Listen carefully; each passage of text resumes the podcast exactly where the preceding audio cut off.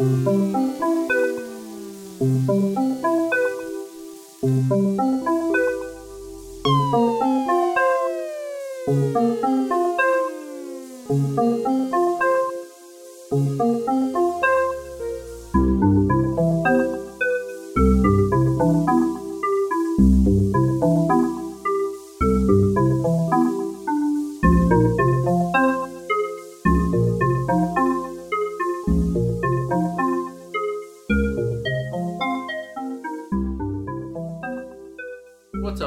everybody? I'm Nolan Tuck, Stacy Glover. and you're listening to Cinema Parlor.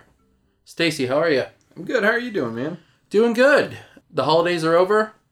We're back to podcasting, and I think we got a good episode coming your guys' way today. We're going to be talking about our uh, five favorite films that we watched in 2018 that are non 2018 movies. Kind of our discoveries of the year. Yeah, good old movies Yes, that we haven't seen before. that's right. So, hope you guys enjoy that. Uh, first things first, though.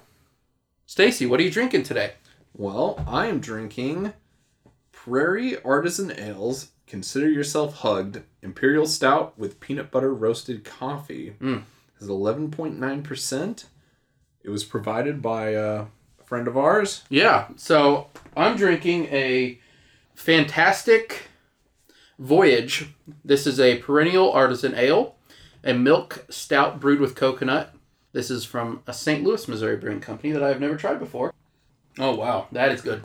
How's yours? Oh, great. All right, so the beer tonight was provided to us by our good friend Kendra Miller. And I'm going to give her a little uh, shout out here. She is a local artist. Uh, you can follow her on Instagram at Quana Lee, and you can also follow her Etsy shop at Quana Lee Art. So give her a follow. She's a cool, cool cat, and uh, provided us with these nice beers today. Thank you, Kay. All right. So, Stacy, uh, how were your holidays, man? Oh, it was pretty good. Um, you know, just did the family stuff, traveling back and forth. Had a lot of good food. Nice. Um, Food's always good. I ate too much. I ate a lot of rich food, and uh, I'm I'm paying for it. like rich people food. No, just like well, I mean maybe. I mean I had had a ribeye steak. That's yeah, that's pretty rich. but uh, just just food that like just makes you tired and feel like you overate. Isn't that like most food? I guess. anyway, I'm basically just saying I ate too much. Yeah, I, my you were hungry. yeah, I was way Well, hungry. This is the time of year to to do that. hmm Yeah. Because nobody can see, you know, under all those sweaters. Good point. Layers. Yeah. Yeah. So yeah, my holidays were good too. Um, we uh, we celebrated New Year's together. We had a fun party. Yeah. Um, so yeah, it was good times, you know. And now it's back to regular life. Back to regular life, back to work, back to the daily grind. Yeah. So anyway, hope you all had a good holiday and happy 2019. That's So yeah, what have you been watching or doing, Stacy? Well, I watched uh, the hot winter movie Aquaman today. Nice. Um, I know you watched it I as did. well. Yeah. Uh, I I liked it, man. I thought it was pretty fun. It's uh, you know, it's not a perfect movie by any means. Sure. It's got a pretty garbage screenplay, but uh, it's visually fun and exciting. Uh, it's kind of like a live action cartoon. Yeah. You know, I, I really like the design of the film. I think it's really cool that they stuck with like the costume designs from the comic books because it, it seems like with a lot of like hero movies, they it's like they don't have confidence in like what it's going to look like on the screen. Mhm. You know, Marvel does a really good job with their costume design because they do make it similar to the comics, but they kind of modernize it. Um, but this was just kind of like a throwback to just cartoony goodness. Like they just look like action figures, man. Mhm. That's Yeah. cool. Yeah, I, I like this movie too. Not obviously two different movies, but like this was kind of my Valerian from this year. Like just a visual spectacle Uh-huh. that didn't really have a lot of depth to it, but like on a visual level, I had a great time. Yeah. And so that was just my kind of thought. Um, I, it does have issues. So like, yeah, I, I had issues with this. I, I thought the dialogue was pretty awful a lot of times. There's a lot of what I call broness in this. It's really weird, and like the color palette, I really love. a lot of like the middle section of the Marvel films, a lot of times you get like this kind of gray and red kind of palette. And this is just very bright and colorful, a lot of blues. And I, I don't know, I really dug that. And just a lot of like I don't know, just a lot of weird stuff. William Dafoe rides on a shark Yeah. and you had like one of the characters Did you laugh when he came into shot? Oh yeah. I was like, Yeah. yes. Dude, I found myself laughing a lot, Mhm. and I don't know if it was like on purpose that like the filmmakers were like, "This is super silly," and I've got a bad script, so like let's lean into it, Mhm. or if it's just Yeah. silly. Yeah. Yeah, I, one I don't know how to explain that. Am I, Sure. No, I think that that's fine. sense? I what I what I felt on screen was like I thought everybody was just having a good time. So Yeah. like even though I think there was there was silliness, nobody was taking themselves too seriously, in my opinion. dude? The Winter of Dolph Lundgren. Yeah. He's like in this and Creed too. Yeah. The comeback of, of Lundgren. Man. He's my favorite like actor Mhm. in this movie. I think he gave yeah, the he does a good job. He's really good. Patrick Wilson's pretty good Mhm. too. Um, I like Jason Momoa as Aquaman more than I thought I would. Um, he's terrible in Justice League. It's not him. Like he's very likable. It's Mhm. just that character wasn't really well Yeah. defined in Justice League. It's like they tried to make him kind of like what they thought Thor was. Okay. And I have not seen Justice League, but I get what you're going It's for. a really I- bad movie. I've Don't heard others it. say the same. I thought it was kind of cool that like Patrick Wilson looks kind of how Aquaman looks in the comics. Uh-huh. Yeah, So I thought that was kind of an interesting Mhm. contrast. for sure. well, I'm glad you had a good time with it. I Yeah. had, had a good time with it. Uh, Big dumb fun, man. Yeah, that's right. Good popcorn film. Yeah. Uh, any anything else? Well, let's see. We made it to the Lethal Weapon movies. Um, those kind of decline in quality as you go along. Four is hot trash. Uh, other than that, I've been playing games. I I'm halfway through Devil May Cry, the original. I haven't played through those games since uh, the PS2 days. So since high school, I I want to play the new one that's coming out. It looks really dumb and good. And was like, yeah, I'll just go through these old games. That'll be fun. I haven't Mhm. done it in a while. And uh, Red Dead, I'm I've hit like milestones. I feel like um, Okay. I've hit like the middle of the game. I would assume it's the end of chapter three. So if you've played the game, you know what I'm talking about. It has a very, you know how in the first game there's that moment where you go to Mexico and the game kind of like stops and you're just taking in all this grandeur. Yeah, and you have like this musical moment. Yeah, it actually plays like a whole song. Like yeah, yeah.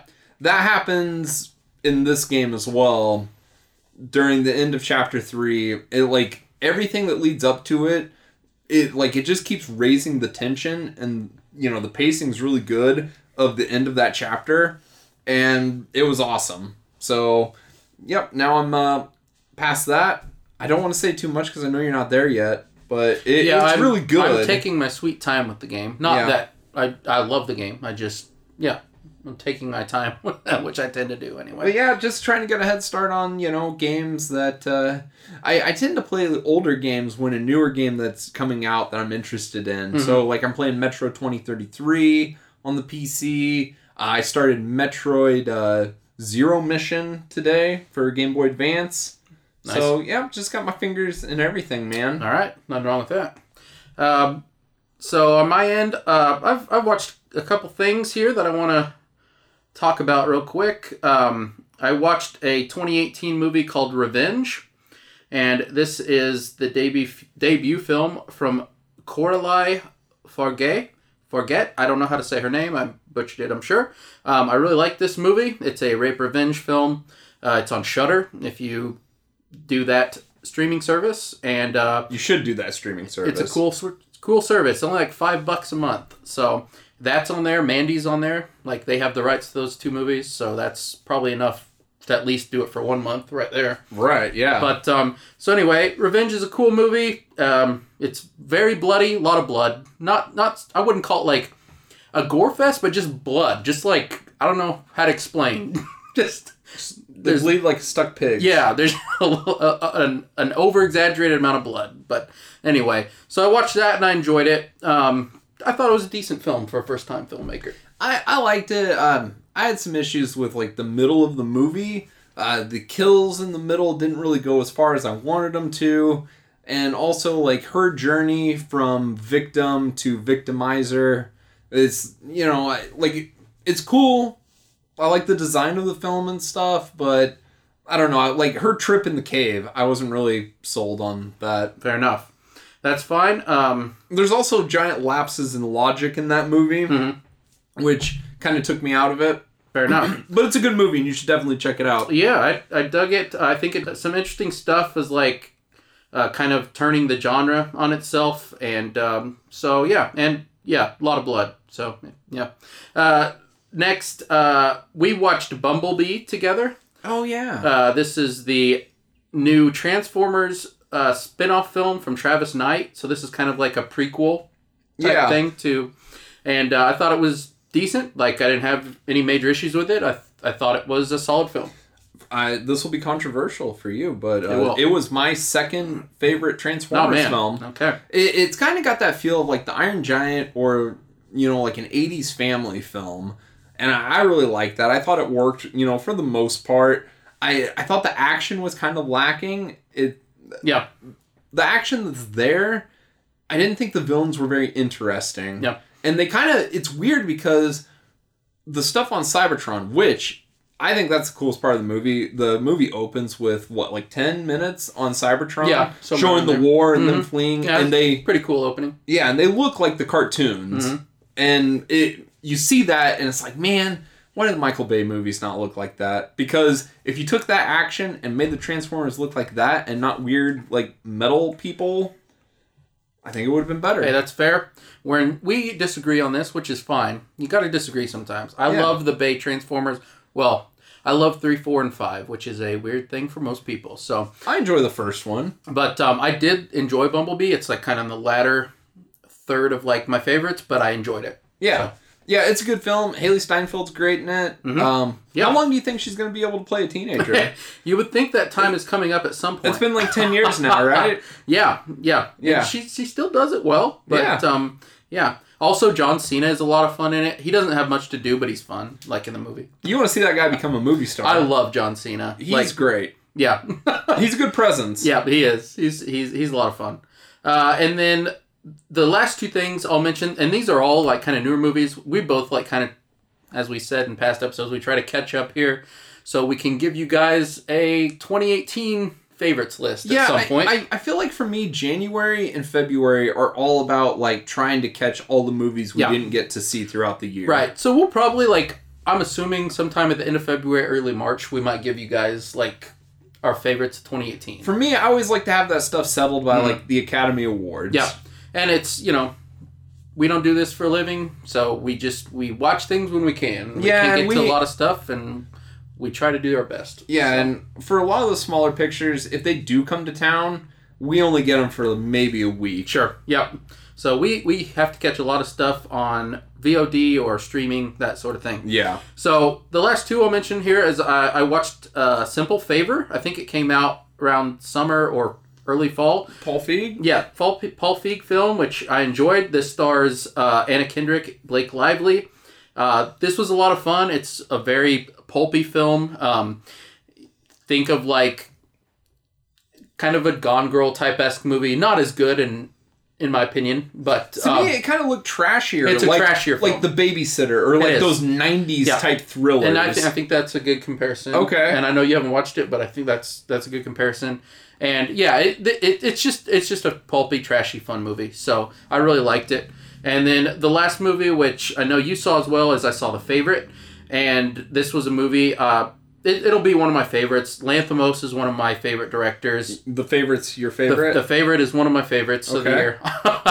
uh, I'm sure it'll, you know, I, I can't see it not being somewhere in my list, but uh, you never know. But um, I enjoyed it a lot. Uh, Lanthimos is a guy I just connect with. I've, I've seen all of his movies, including like his Greek movies, and this is up there. Like for me, um, I love Dogtooth and The Lobster. Those are like probably my two that like my favorite movies of his. But this is just like right in that area. So, what do you think of the movie? I like the movie. I think I, I don't know. It's probably his best film that I have seen.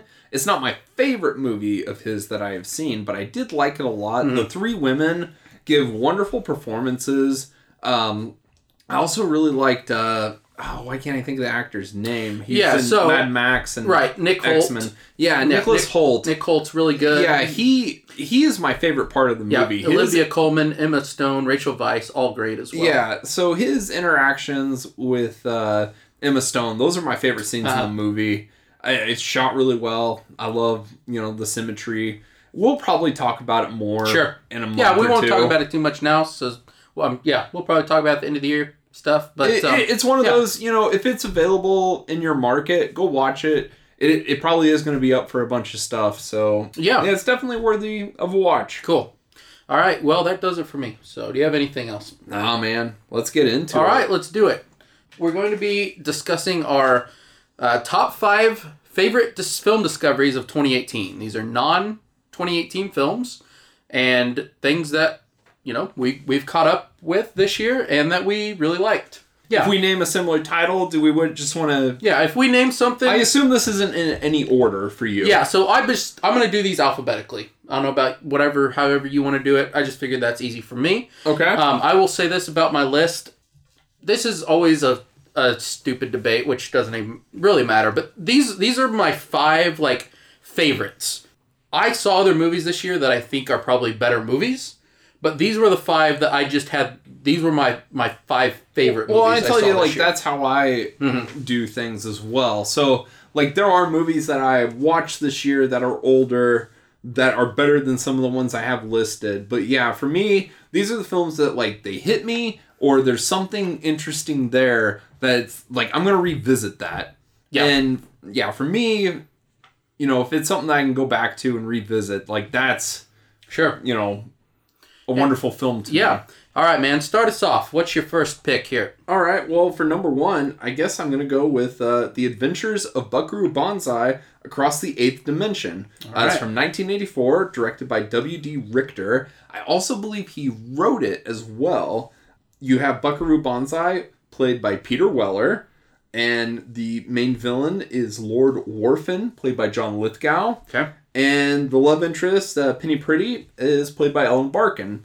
It, man, it's such a weird, wonderful film that's so unique, and there's nothing else like it. And it has a sense of positivity and imagination that you just don't see too often in films. And I appreciated that. It, it's not a perfect movie by any means, but it's it's just fun. Like there's a sense of fun. So you have New Jersey, who is a heart surgeon along with Buckaroo Banzai. So Buckaroo Banzai So this is, Is- the character's name, New Jersey.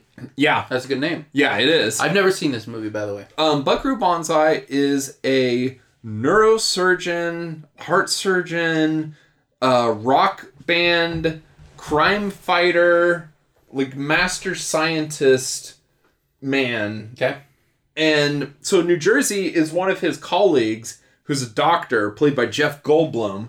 And Very nice. it's awesome because they're in surgery and he's like, You wanna join like like his gang or whatever, like being on adventures. And Jeff Goldblum Goldblum's just dressed as a doctor and it's like, Yeah, you know. So when they go to pick him up, he's wearing like this Roy Rogers cowboy outfit, like bright red with the big hat. That's just awesome. Then you have this character that's one of like the the villains, and it makes me laugh. His name is Big Booty, but there's this running joke where everybody calls him Big Booty, and it just makes me laugh. And it's probably the thing from a movie I've said the most this year. Just Big Booty, Big hmm. Booty.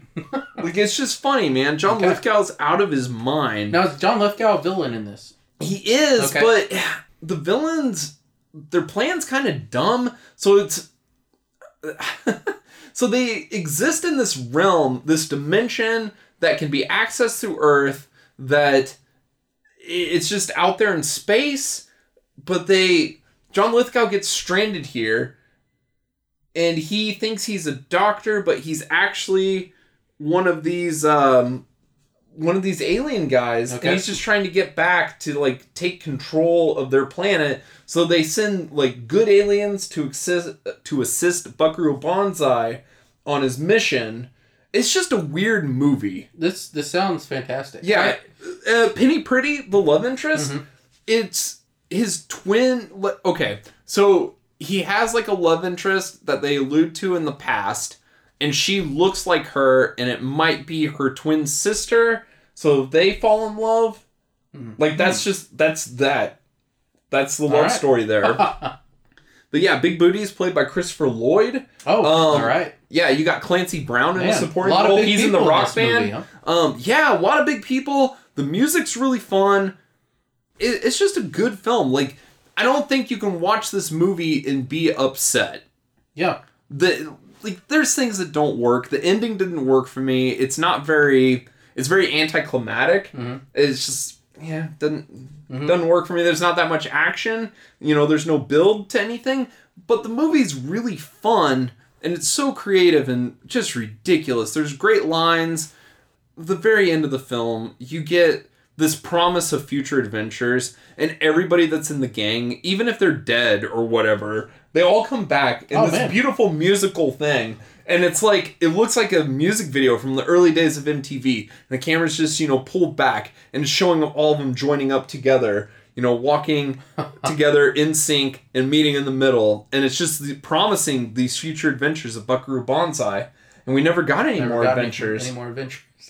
All right. But man, it's so good. It, it's a weird, funny movie. Yeah, this is a movie I've heard of, and I've I I actually I have the Blu-ray because uh, I just haven't got to it. Shout Select. Shout Select put this out, um, so I will get around to it at some point, and it sounds like a blast. Dude, so, I'd watch it with you. It's wonderful. Yeah. All right, man. Very good pick. Cool.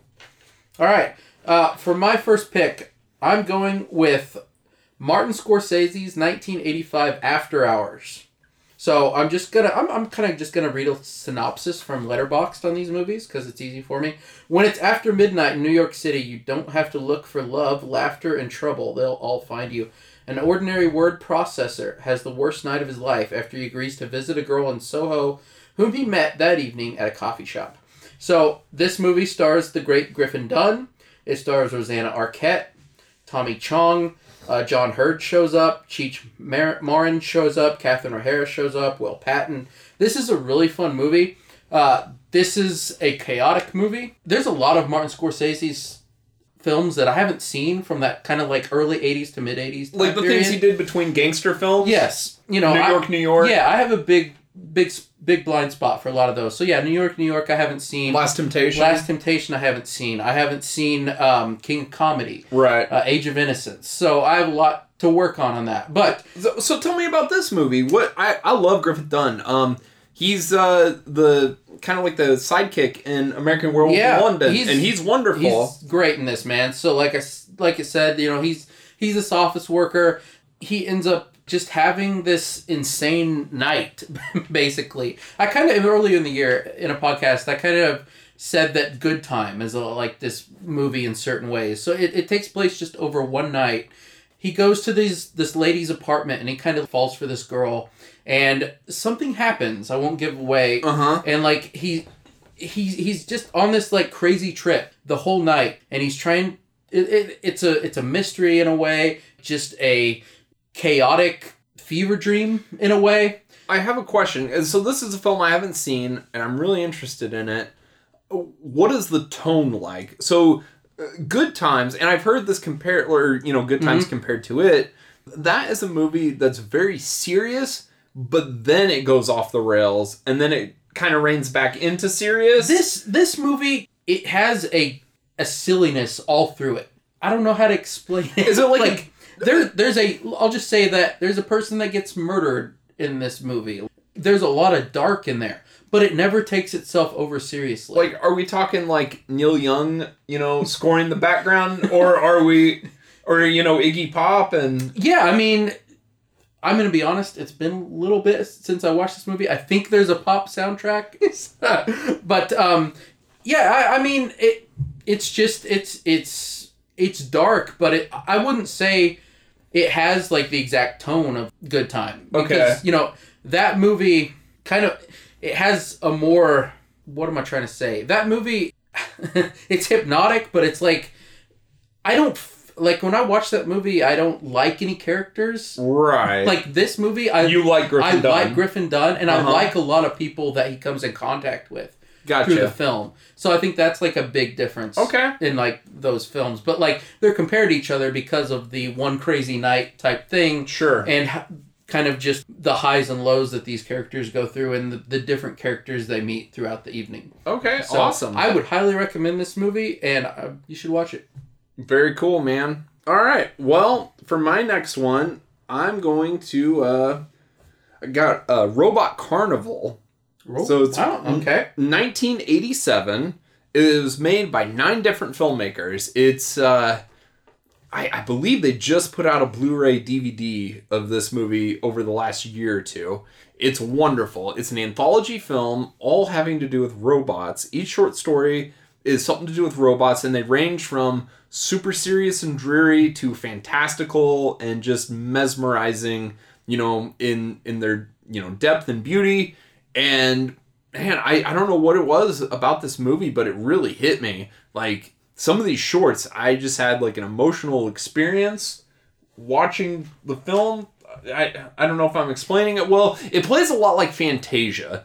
There there are shorts that do have dialogue and you know very um you know fine plots, but others are just you know visual spectacle. My favorite short from it is called Presence. Uh, that one is about a toy maker who is building in like a robot or an automaton. Uh, he's a very lonely guy, just kind of stuck in. It makes it look um, like society looks kind of like England, you know, 150 years ago. Yeah. So he's very lonely. He's got a family, but he just interacts with this robot and just making it. And then the robot gains awareness and it acts like a person, and that freaks him out. So it's kind of the Frankenstein thing going on where he, he's not willing to take responsibility for his creation and he's so freaked out by it that he tries to destroy it. And later on, do you care if I spoil some of this Of course for not. you? Okay.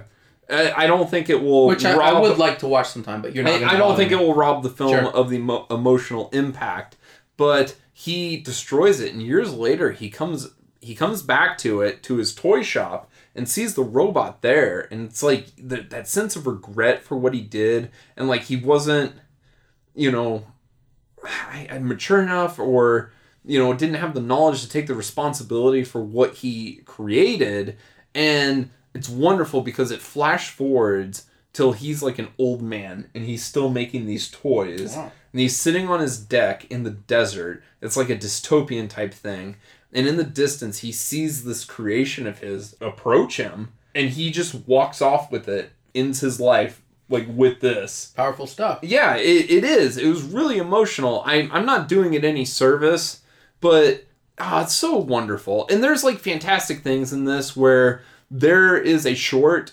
inspired by a-ha's music video "Take on Me" Huh? about um, these girls finding love, you know, with like a robot at a carnival. Okay. Yeah. Um, there's the the bookends of this. It's like this robot carnival actually like on a like a caravan going through these towns and just destroying them, but they're not meaning to. They're just trying to entertain, but it's so big and unruly that it can't help itself. And I, I just thought that was interesting. yeah, that sounds very. There's nice. a very heavy metalish short where this android, like his love is taken, and he has to like upgrade to beat the bad guys, and it's, it feels like like that gunship music video. yeah. You probably have no reference for what I'm talking about, but you should listen to Gunship. They're really good. Yeah. Speaking off topic, real quick. Uh, Melanie showed me them the other day. Uh, I guess it was a week ago, and Yeah. I'd never heard of them, and they're rad. Yeah, Gunship, check them out. They're cool band. yeah, very uh like '80s inspired Yeah. VHS pop stuff. Yeah. it's good. And then there's there's this short where it's like uh, it's like hand drawn in a like a weird like stenciled way of this robot just like passing through time. It's just weird. It's just Yeah. I'm doing a terrible job of explaining it. Uh, there's there's whimsical things like this mad scientist has a steam robot that he takes to this town that's celebrating, uh, and it's funny because the title of the short, which I don't have on hand, which dumb of me, um, but uh, the the title of it's like something like the uh, eighth chapter of blah blah blah blah blah, Okay. and you don't get any filling in between. It's just this mad doctor has this giant robot attack this village during a parade. So these people who built a robot for the parade get in it and they're like, we're gonna fight this guy, and it's very like silly anime-ish, like kind of taking on like the Jaeger type Yeah, anime yeah, yeah. stuff, but it's done in like Edo style. Okay. Uh, it's really cool. I really enjoyed this film. If you like anime, you should seek it out. I think it's on Amazon, and there is that new Blu-ray of it that's out. I and the funny thing about this movie, our friend Trevor talked about this movie all the time when he was a kid, and it's one I never got to see when I was younger because That seems you know, like one he would love. yeah, it, it's so hard to catch these things, but we used to, uh, when we were children, on cable, on Sci Fi Channel, Saturday mornings, they would air anime. And they would do like hardcore movies. So I think Vampire Hunter D, Akira, Lily Cat, things like that. You know, Bubblegum Police or whatever. Like that's the first time I saw those movies was on cable on that. And I want to say like they showed quite a bit of stuff too. So he probably caught that on like Sci-Fi Channel Yeah. and just blew his mind. I don't know if he'll remember this or not, but you know, I it's one I always wanted to check out, and Yeah. now it's available. You know, so yeah, check it out. Very cool. On the topic of this is a little off topic, but on the topic of anime, uh, have I saw the other day that um, have you seen a Perfect Blue? Yes. They're coming out with a Blu-ray of that. Have you soon. seen it? I have. Oh, it's wonderful. That movie rocks. So I'm just just thought I'd say Maybe in the future we'll do a Perfect Blue episode. yeah. So yeah, cool stuff. But anyway, so next on my list here, I've got The Devil's Honey. This is Lucio Fulci from 1986. A young woman abducts a doctor whom she holds responsible for the death of her boyfriend and subjects him to various sexual torture acts. So this movie stars Brett Halsey, Corinne Cléry, Blanca Marcelic. I hope I said those names right. Corinne Cléry. Um, if it's who I'm thinking, she's in Story of O, which is a another um, sexual adventure And film. yes, she is. and she's also I a Bond. She's a Bond girl in one of the Roger Moore films. Very good. Uh, she's a looker, you know. yeah. So this movie. So the thing about this movie, I didn't give it like a terribly high rating, just as far as like stars or whatever. I was thoroughly entertained with this movie. It's a trashy film. Uh, this is a Fulci film. For anybody who's seen Fulci, he's known for his gore flicks, right? So like he did movies in the you know the 70s to 80s, things like The Beyond and Zombie. Uh, he did you know City of the Living Dead and uh, House by the Cemetery. He's known for these things. Yeah. Later in his career, he's he's he did a lot of weird stuff. This is a weird movie. So is this Yeah. later? This is like 80 like a little later. Not as bad as like his 90 stuff, but this is like 86. Okay. So like towards the end of that run, right? is this a skin flick? It is, but like Fulci style. like this is a Fulci movie through and through. So the opening of this movie, you have a dude who's playing a saxophone, okay? Mm-hmm. And it's this it's, it's this great score all throughout the film. And you see it's it's kind of like a, a sex scene and he's playing the saxophone and you see a lady and she's taking the saxophone and trying to rub it against her downstairs. Okay. Okay. And she's getting off on the saxophone while he's playing the saxophone. Gotcha. It's that type of movie. But like it's something I've never seen before and I was like, that's great. Huh. So basically, uh, we've got a lady, and like it said over there, um, she thinks this guy is responsible for the death of her, I think, husband. She ends up taking captive this man and basically chains him up and basically is just torturing him the whole movie and threatening to kill him, but also doing weird sexual stuff to him during the movie as well. This is a strange movie To what end? not like it's i mean more we're talking more skinamax level It's- this is not like anything hardcore nothing What do you mean by hardcore? well no what are you talking about? we got no penetration going oh. but i mean you you see there's a lot of nudity involved there's some there's some weird stuff involved i guess if you're into kink you'll probably like it or if you're just into Well, you liked it. i mean i loved it so you. i mean i'm into some weird shit i guess i don't know yeah. but I, I had a lot of fun with this movie. I don't want to say too much because it's, I think there's a lot of people that haven't seen this movie. I haven't seen it. I, I want I you to watch consider it. myself a Fulci fan. Yeah. So like, I I would say like you it's him because of how how he uses his camera. I'm sorry, I can't even speak right now. How the shots are set up and how they're composed. It, it's just a different movie than what you're expected of from like the stuff you've seen prior to this. Okay. So yeah, it's out on Blu-ray right now. Blue I- Underground? I, I think it was actually. Ooh, I I don't want to. I, I didn't grab the Blu-ray. Somebody like Se- it was either Severin Oh, Severin. That I think makes Severin sense. put it out. If I'm wrong, I'm sorry. Um, but but one of those boutique labels, and the the the transfer is awesome, and it's just it's a really fun movie.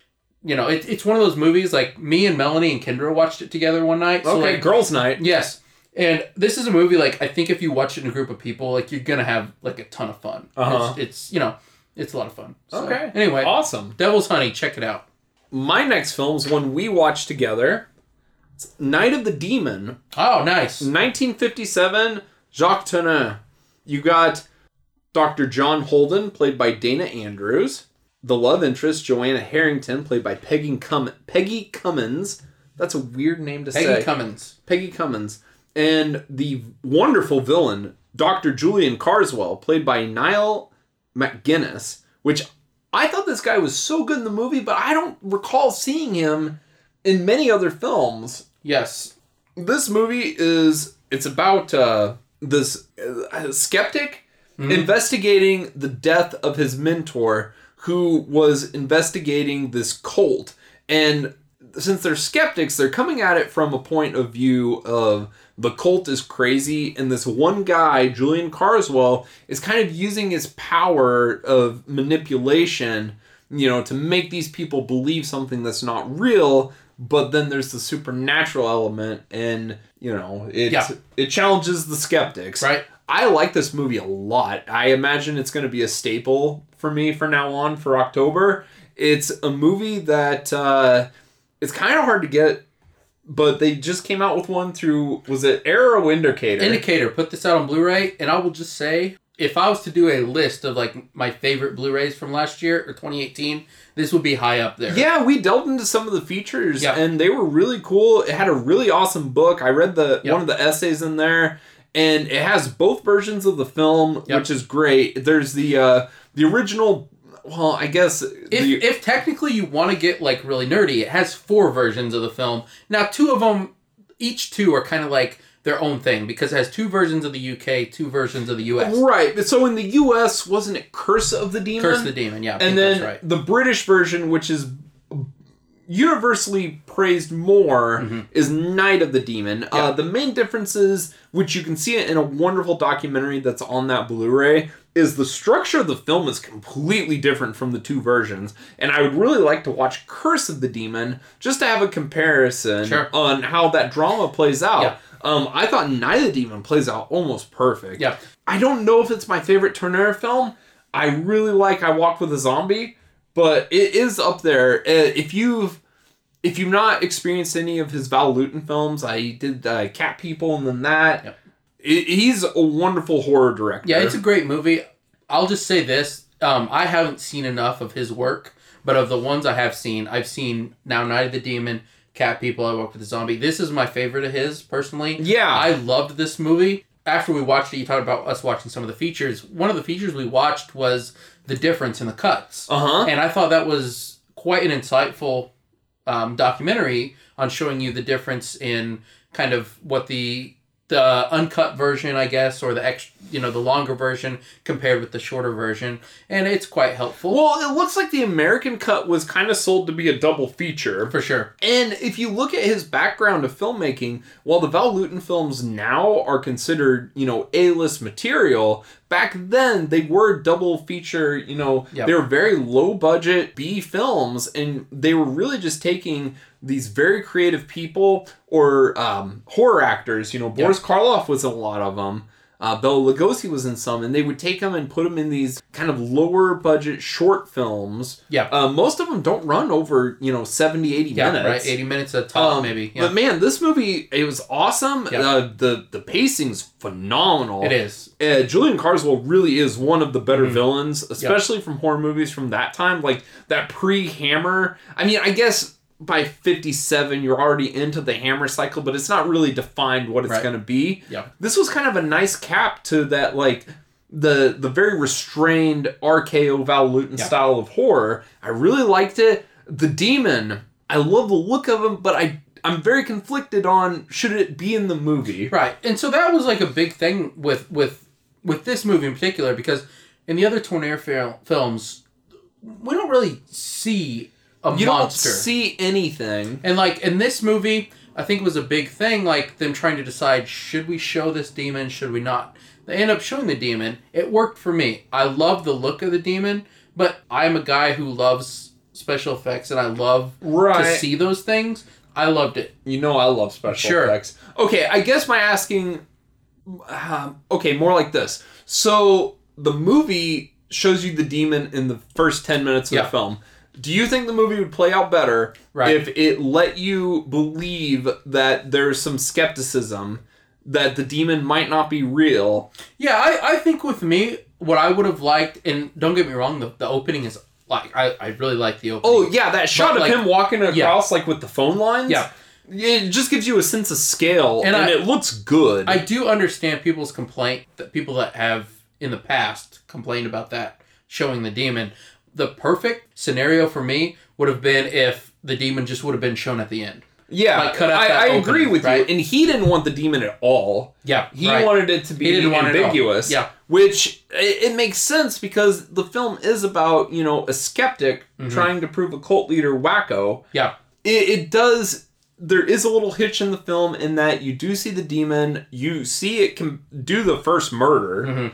So it, all the inciting events, you see that there's a supernatural element to it, and it kind of robs the skepticism, like that storyline of you know the tension it could have had of the is this real, is it fake? Mhm. You know Yeah. what's going on Yeah. with this. But I really like the film. I loved.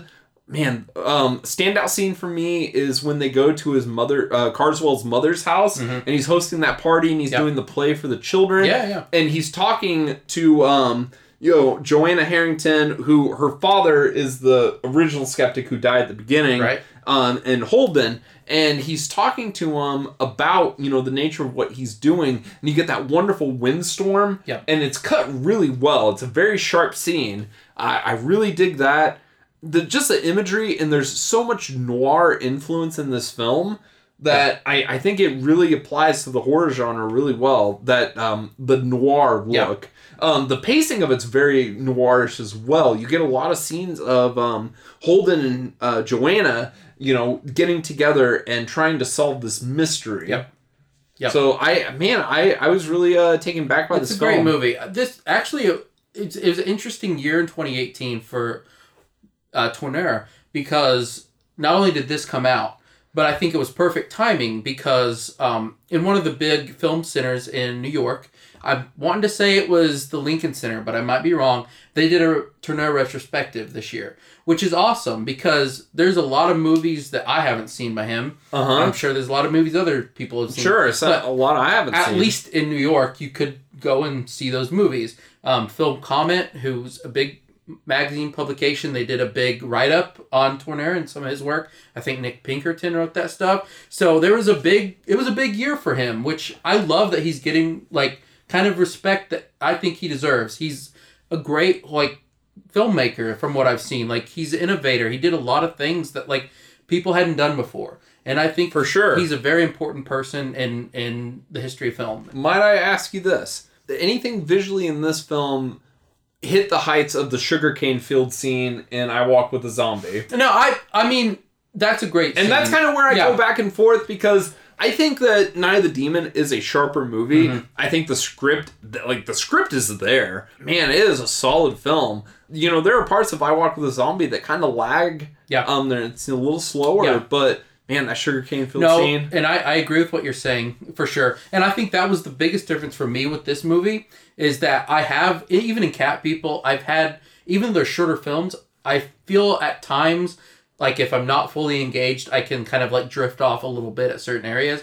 This film kept me engaged the yeah, whole way through. and that's the thing with uh, those RKO Val Lewton films. The tension, you might get an inciting incident where there's some tension, but you usually don't get anything until like you you go into the third act. Yeah, yeah, yeah. Uh, okay, so for my next pick here, I'm going with Rainer Werner Fassbinder's 1975 film Fox and His Friends. Nice. Now, at some point, we are going to be releasing a Fassbinder episode. yeah, This uh, from Letterboxd Survival of the Fittest. Fox, a former circus performer, wins the lottery of DM 500,000 and can now have the life and things that he has always wanted. While he wants to climb up the social ladder, he isn't without turmoil and being torn between his old working class roots and the shiny new facade of middle class consciousness. So, this was the first time, obviously, I've seen Fox and his friends. I'm a big Fassbinder fan. mm-hmm. There are a number of his movies I've seen. There are a ton I haven't seen. Uh, this guy made close to 50 movies and he only lived to like age 38 or 39. yeah. He was an insane filmmaker. If you haven't heard of him, I would highly, you know, suggest checking him out. Start with things like Ali Fear the Soul. Most This- of his films are German. correct? Yes, he's a German filmmaker. Yeah. So this movie uh, stars, I'm going to mess up the name, so I'm sorry, Peter Chatel, Karl Heinz Boehm, Adrian Hoven, Christina Mabach, Harry Bauer, Kurt Rabe. Uh, there's a lot of great people in this movie. If you've seen Fassbinder's films, he tends to use a lot of the same actors He, over yeah, and over again. he he has a stable that Yes. uh, all those people show up in multiple films of his. Yes. So and, this this film, um, if you didn't know, Fassbinder was a bisexual man. A lot of people probably think he was more on the gayer side, but he had relations with both sides. This is a gay film, and it's a great film on being gay at that time, and especially in Germany, which was not probably an easy thing. But this guy, he's taken advantage of a lot. He he wins the lottery. People start taking advantage of him and not a good way. It's basically a tragedy. I won't ruin anything, but like a lot of Fassbinder films, they don't always end the best. We'll just put it that way. Not too many um, optimistic films. yes, and this was kind of in Fassbinder's mode, like in the 70s when he was making a lot of melodramas. Early in the 70s, he kind of, or in the late 60s, he found out about uh, Sirk. Douglas Sirk, thank you. And so he, he he really got into him and started making these melodramas. And this is a great example of that. It's a movie that I don't want to talk, talk about very much because you haven't seen it. A lot of people haven't seen it. It's a very kind of it's a difficult film because of how sad it is to be honest but like i think it's a great film with great performances. I hope more people get into fassbinder because he's one of my favorite filmmakers. And like i love the way he uses color and i love the way he frames things because he he was immaculate director and uh i just uh, hope that he's known more about as the years go by. Just to ask you something about the list uh, for methodology. yes Did you list anything that we covered on an episode that's not been released? i did not I same here. I, I thought that we would save it. Like, yeah. So in- yeah, in case anyone is interested, we do have some uh, episodes in the can that we have released that well that we recorded, I guess, kind of in the summer archives. that they will eventually come out. So like, in for instance, we were talking about Fassbinder. We're gonna be, you know, we talked about. Uh, Ali Fears the Soul, and we've also talked World on about Wire. World on a Wire, which is an awesome movie, which is another one we both watched for the first time this Right. year, which I considered this list, but then I was like, we are going to be talking about this movie. Sure. So I'm going to go with I did the same Friends. thing. Not that Fox and his friends. I'm, I'm not saying like I like them both very much right. equally. They're two different as far as their genres, but very much a fast. All those film. movies are just really good. I almost considered putting The Marriage of Maria Braun on my list. Very nice. Um, I know you talked like you wanted to give heads up to movies Yeah. later. That would be one for me. Uh. That, you know, it's a phenomenal film. He's a great filmmaker. You should definitely check him out. Yes, for sure. And uh, you know, I won't talk anymore about it because you should check it out. So, yeah, yeah, we'll talk more later on. yeah, that. man. From what do you got next, man? Back to the Future Past. Next, I have Miss 45. Uh, it's 1981 by Abel Ferrara. Uh, it stars Zoe Tamerlis Lund as Thana. She is a mute, uh, like a shop girl, and she is brutally raped twice in the same day, which sets her off on a path of vengeance, kind of like a death wish. It's Lady Death Wish. Okay, so real quick, I have this on my list. This is our first crossover. Hell yeah. So we're just gonna talk about this now, and I really like this movie. It uh so I watched Driller Killer a couple years ago and it kind of has the feel of that. This feels like a natural extension of what Driller Killer was saying. I know you haven't seen that movie yet, but he he films New York in a way that it, it's very like Scorsese-ish. It, when Scorsese was doing the like dirty taxi driver Mm-hmm. stuff, you know, Ferrara is definitely a New York filmmaker. It has just that gritty grossness yeah, and I love that. Like Miss Forty Five, it's and I think it's so ahead of its time. If that movie came out now, it would be lauded as a feminist masterpiece uh, Yeah. and a wonderful, you know, exclamation mark on the Me Too. yeah. In fact, um, you know, we've got some some great film writers have write, wrote some amazing feminist pieces on this.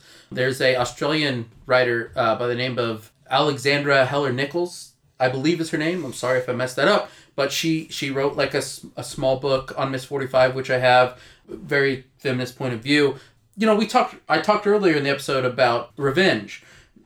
This is a better movie, but like the rape revenge, I think this is like the height of this genre. Like the my favorite film. I. I agree. I, I'm a little hesitant to only place it in that s- subgenre, and I'm not saying you Sure. are because I think what's interesting, you have like a Batman comic book Batman, not movie Batman level of um, you know what's going on with her because the first rape is never avenged. She never finds that guy, Yeah. and that guy is Abel Ferrara. Yeah. uh, in a in a Doesn't terrible- have like a really weird like yeah, he's got like a weird. It's like a white stocking that's so pushed Mhm. up against his face. Yeah, yeah, it's messed or up. maybe it's one of those weird plastic yeah, masks. that's might be what it is. A weird Yeah. plastic mask. Yeah, it but yeah, it's Abel. Ferrara. He's a weird looking dude. He starred in Driller Killer, but the second rape, it, which is also a home invasion, Right. she accidentally kills the guy. From what I remember,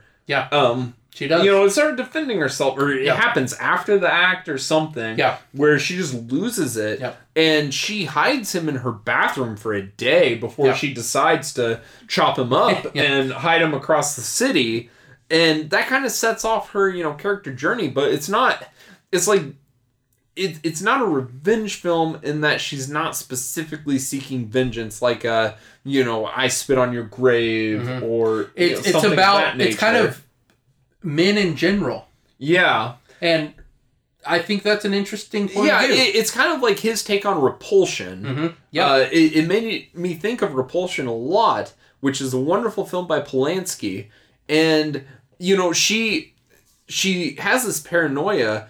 Uh, it, and it lasts until about the second act of the film, Yeah. where she's going to hide these body parts, but then this guy sees her, and you know he he's just trying to help her because she keeps dropping shit Yep. and he he's only wanting to like help this young woman Yep. but she sees it as like he's gonna find out he's gonna attack me he's gonna rape me so she kills him in cold right. blood She had such a traumatic experience. Yeah. that it's it's kind of made her in not only paranoid, but the belief that every guy is kind of out to get her. and what's interesting i also think about this um you know scenario is that you know she's miss 45 the gun that she has is actually from the looter who rapes her Right. So it's like she's being empowered by this awful thing that happened to her. She takes control, you know, she takes the weapon away from him, kills him, and she uses that to,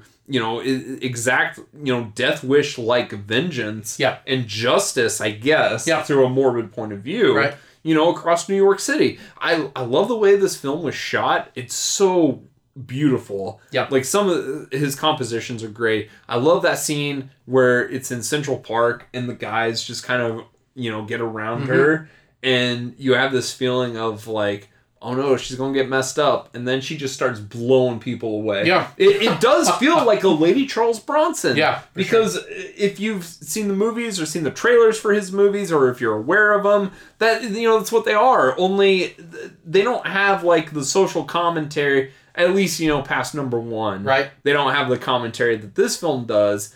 Um, and obviously, it being a man versus a woman makes it completely different. Sure. Uh, also, man, like the last scene of the film, the party, that is a tour de force of Yeah, that- filmmaking. That whole set piece, it, it's at like a Halloween party. That whole set piece is just breathtaking. Like I, I love that scene so much. And like, man, Zoe Lund, like her performance is just like, oh, it's and so I don't think we mentioned this. She's a mute. Yes, she doesn't talk. So that's another thing about this. Yeah. She cannot cry out for help. Yep. Like she has to help herself. Yeah. She cannot get anyone else to do anything for her Yeah. because they can't hear her. Yeah. hmm And I think that's interesting that, Yeah. you know, and it, it's very intentional. We'll just put it that way. Yes, it, Yeah. it, it, it, it was a great uh, directorial choice, and she plays it perfectly. Like, it, I I love her in that movie, and like, I haven't seen enough of Ferrar's films, but Yeah. like, I can't imagine there one being better than this one. I don't know. Um, I, I hear great things about King of New York. I also haven't seen much of his work, but it, it is better than Driller Killer. I do wish you would watch Driller Killer. Yeah, and I will It- watch that it- sometime. it's another phenomenal piece about you know New York and Yeah. you know the stresses of And like, human interaction. Yes, and like you said, like the way he shoots New York is just great, and it's something you know we don't see anymore now on film because New York has changed so much over the years. it's clean Right. and safe. Yes, and and and just the way that he shoots the streets and shoots, you know, the different, um, uh, just just different areas there, and it's wonderful. It's great. Yeah, I, I love this movie, man. Yeah. So what do you got next? All right, so this will be my last pick.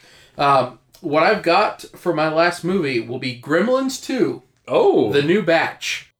I had seen um, the first Gremlins, um, and I've seen that when I was a kid, and I remember it vaguely well.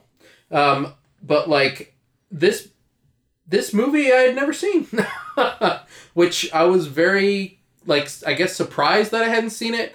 But like there, were- we watched it around Halloween time, and like I was I was pretty sure I hadn't seen it. And once we started watching, I was 100% sure I'd never seen it, which is kind of strange, I know. But like this movie, chaos, man. Yeah. Chaos reigns. I, I I love the feeling when I get really excited about something. And like that happened for me with this movie. Basically, once the movie starts, it's nonstop until the end. I called it pure chaos bliss. I don't know how else to explain it. It's it's just insanity the whole So, way through. it's- It's, like Looney Tunes. two hours of. Looney Tunes. And anyone who knows me knows I'm into that sort of thing. I grew up on weird, chaotic cartoons like Dastardly and Muttley. yeah, Hanna Barbera Yeah. and the Warner Brothers. Yeah. short. This is something I've kept with me my whole life, and I just I love chaos, and especially in movie form. And so, man, I, I don't even know how to explain this movie all the way. I just know that I loved it very much. Yeah, it's like a Um, Chuck Jones short. For anyone that's interested, real quick, here they grow again. Young sweethearts Billy and Kate move to the Big Apple, land jobs in a high tech office park, and soon reunite with the friendly and lovable Gizmo. But a series of accidents creates a whole new generation of gremlins. The situation worsens when the devilish green creatures invade a top secret laboratory and develop genetically altered powers, making them even harder to destroy. We get mutated gremlins in this. I, I remember one of my favorite gremlins is just the one with like the goofy eyes. Oh. um, He's like one of the OG ones. That there's just some pops up. like insane scenes. Isn't there like a scene where like a gremlin is singing a song, if I remember right? yeah, Like- they have an it, they Uh, have a musical number yeah. that's kind of styled after those MGM musicals from the 40s. That's right. So I mean, from I've seen a decent amount of Joe Dante's films. For me, this is this is the top of the line. I can't tell you all how excited I was about this movie, and I can't tell you how excited I am to watch it again. So to give a little background on this, so Gremlins 1, was super successful. Mm-hmm. I, I think it was like the number two or number three movie that year. It made over a hundred million dollars. Yep. which is it's a ginormous blockbuster back then. They waited what seven, eight years before they made a sequel, and the studio always tried to get him to come back to do it. For this movie, they just said, "Do whatever you want. There are no limitations." Here's your budget. Like it's massive, Yeah. a massive budgeted film, and he made a live action cartoon. Yeah. yeah. Like basically. it is insane. It is. The stuff that they do and the the things that they reference, it it's all over the place. and It's so funny. Yeah. the I- creatures are great. Rick Baker did Yes. the designs on the Gremlins for this film. Uh, Chris Walas did them in the first film. Just the creatures are all over the place. You got a spider gremlin. You got one that's like got fruits Yeah. on its face. Yep. Uh, all the- gender swapping Yes. stuff going on. You got a great scene where they're like at a bar, they're just drinking. yeah. Like, it's the smart gremlin. yep. And there's this wonderful thing in the middle of the movie. It's almost like it's like a weird version of an intermission. In in the Blu-ray or DVD, if you watch it, I think it's the theatrical version where Hulk Hogan goes up into the projector booth. Yep. because the gremlins stop the movie, and he's yelling at them gremlins and such. But I think in the VHS it's different, and there's like a specific thing to the VHS where it starts like splicing in like Roy Rogers shorts and was just weird stuff. Nice. But it, it's just weird that they did that. Yeah. That's a weird movie. It is. It's it's strange. Like the whole, not the whole movie, but pretty close. The whole movie just takes place in this like laboratory Weird Trump Tower. place. Yeah, There's a lot of Donald Trump references, and It's- it's really funny. it's quite interesting to watch. Like in this day and age. yeah, it was Julian Glover. Yeah. yeah, he's the the entrepreneur guy, Yes. and he has a book. That's, John Glover. John Glover, that's who it is. Um, John Glover has this like this book, and they show it at the beginning of the movie, and they're because they're giving tours of this tower of his, and the book is the exact same cover as Art of the Deal. Yeah. Yep. That's great stuff. yeah, it just it has a lot of good references and stuff like that in the film. Yeah. Um, Uh, the yeah. TV host looks like a you know Uncle Munster. Yep. You know from the Munsters. That's right. Or Grandpa. Grandpa Grandpa, Munster, Munster. yep. Yeah. Uh, also, I mean, we've got Christopher Lee makes an appearance. Yeah, he's phenomenal. You get the uh you remember in Terminator 2 the scene where T1000 goes to the security guard and changes into him and spikes his eye? Yes, That dude and his twin brother are in the movie and they're good. dancing with Gizmo. that's great. Yeah, I I honestly don't have anything bad to say about this movie. I I rated it very high. Like I, man, this is one of the best things I've ever seen. Like this was made. I felt like it was made for me. That's awesome. And those are my favorite experiences when I when I feel that because like it doesn't happen that often, and when it does, it's it's it's pure joy. it's a much more ambitious film than the original. Yeah, and I like the original. Oh, Like, I, I love the it's original. It's a good movie. For me personally, this is just like this was so up my alley. Like I like this better than the first one, but that's just because I think it just plays to my um, Sensibilities? instincts and my sensibilities Yeah. for sure. Oh, that's awesome, dude. I'm glad glad you love it. It's a yeah film I've watched many times and I enjoy it. Very good, very good. All right, man. Well, is this your last pick? Yeah, my last pick, which I think you're gonna think highly of this film as well, is The Devils. Yes. Uh, 1971, Ken Russell. Uh, you have Father Grangier, played by Oliver Reed. Uh, Sister Jeanne, Jeannie? I don't know. Vanessa Redgrave, though. Man, this film is a masterpiece. Yeah. It blew me away. We watched this real early in the year. We watched it in a group, and man, I was just mesmerized. So it's this town that it's kind of separated from. So I- I think it like was it a new king takes over in France or Yeah. something of that nature, and they're getting all these uh, lordships and stuff tied in. But he had promised that he'd leave this one town alone, but the uh, the lord of the town died, so it kind of falls in the hands of Father Grangier, who's played by Oliver Reed. Yep. So the church is kind of running the town. Father Grangier, he's kind of a man of the world, so he's you know whoring around, drinking. Uh, Yes. he's not a bad person, Right.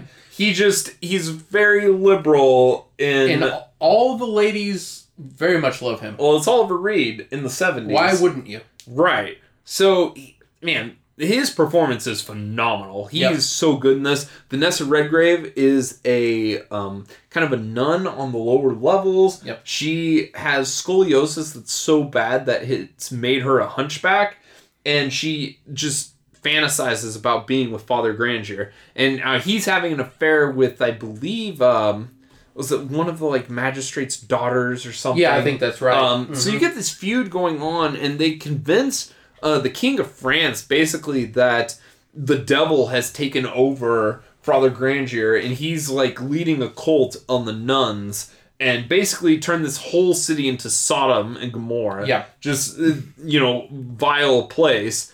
And man, it's such a good film. It's so clever and the way it's framed and filmed, it's beautiful. You have these wonderful scenes where, you know, Sister Jean, she has this wonderful daydream about this crucifixion scene with Father Grandier, and it, it, it kind of metamorphoses into this weird sex fantasy. yeah.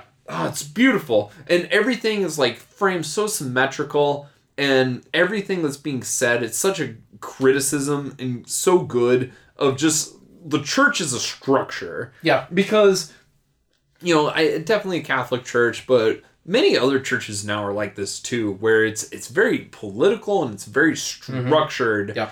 And it, it, it's very much away from like maybe the original intent. Yeah. And I just think it's so interesting. It- It's a biting criticism. This movie is still banned in Yeah. so many countries. This is a movie that I mean, it's still like hard to see for Americans. And it's still censored. it is, and so What's the best version available? You got that one, right? The- the- yes, the best version. So we watched the.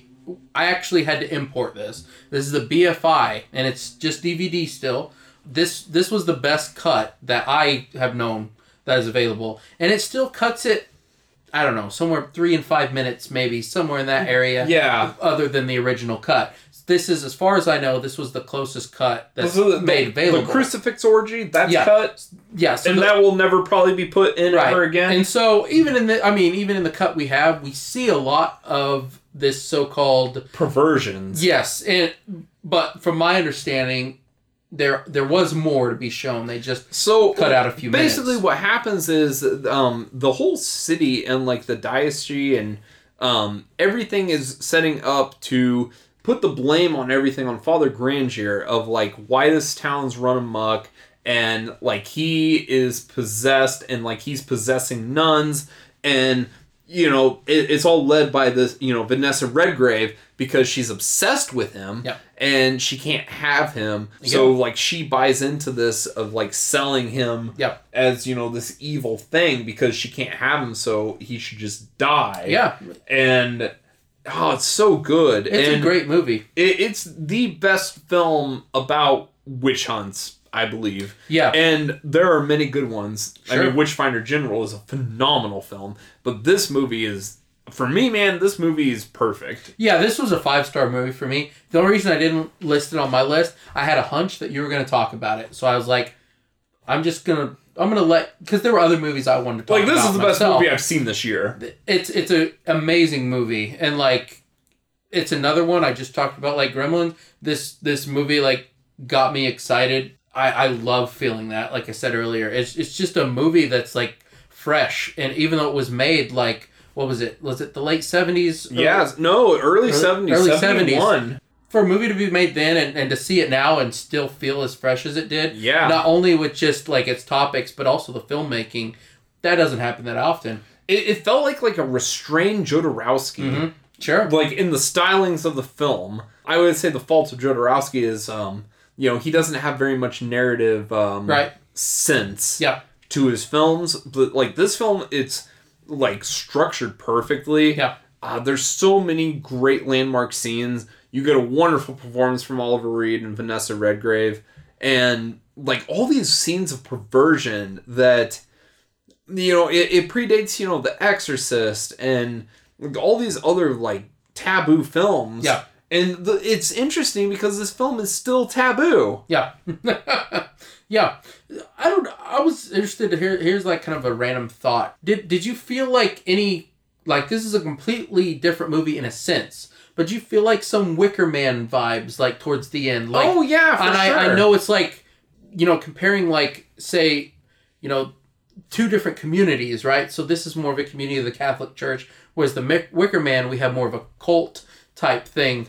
Is it that different? It's not that different, I guess, when you think about it. I think that's an interesting look between those two movies. Yeah, no, I, I think it's fantastic, and it, it is, um, you know, it does criticize religion, but it's not. It, it's like the the industry of religion. Right. It's not It's a criticism, but it's not a damning. right. Like Father Gran- Grangier, like he does mean well, but Right. he he's too much of the earth hmm to you know, and Yeah. people can't stomach that. Right. Yeah, be, I, I- I think it has a lot to say about high members of churches, right? How we how we kind of look to them as these higher figures of like perfection. What this movie says is, well, maybe they're more human than you think, right? Well, what's interesting, I think, is that you know they bring the king of France to this town, and Yeah. they keep selling him like they keep trying to sell him on it. Like we need to take over this guy's lordship and Mhm. stuff, and the king is just like, ah, this isn't real, and you're blowing smoke up my ass. Yeah.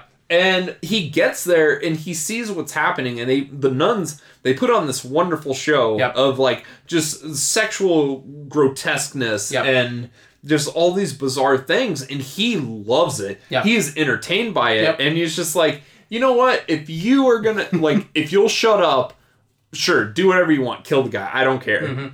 I don't know. It, it's interesting. It it's such a good film. If you haven't seen this film, go seek it out. It's Yeah. hard to find, but yeah, it's worth So it. here was the thing, which kind of bums me out. I guess everyone knows by now that Filmstruck is not around anymore, but they were. What's cool is that towards the end of November, before they shut down, they were actually streaming this on their site. So I hope some of you were able to to catch it before. Um, otherwise, it's still a little harder to, to hunt down. There are copies out there, of you know, various quality. various quality yes i would very highly recommend people seeking out this bfi sadly it's a region 2 so you have to have a region or region b you have to have a region free uh, dvd player but um, if you have one seek it out All right, man. good pick man I think that this was a good year of um, you know, discovering old films. yeah we, we discovered some great stuff before we go i'm gonna name I don't, uh, some like honorable mentions sure. And I'm not going to name directors or anything. You all, if you want to seek them out, you can do that yourselves. I'm just going to name some movies that I saw this last year that I really, really enjoyed, but we had to narrow it down to five.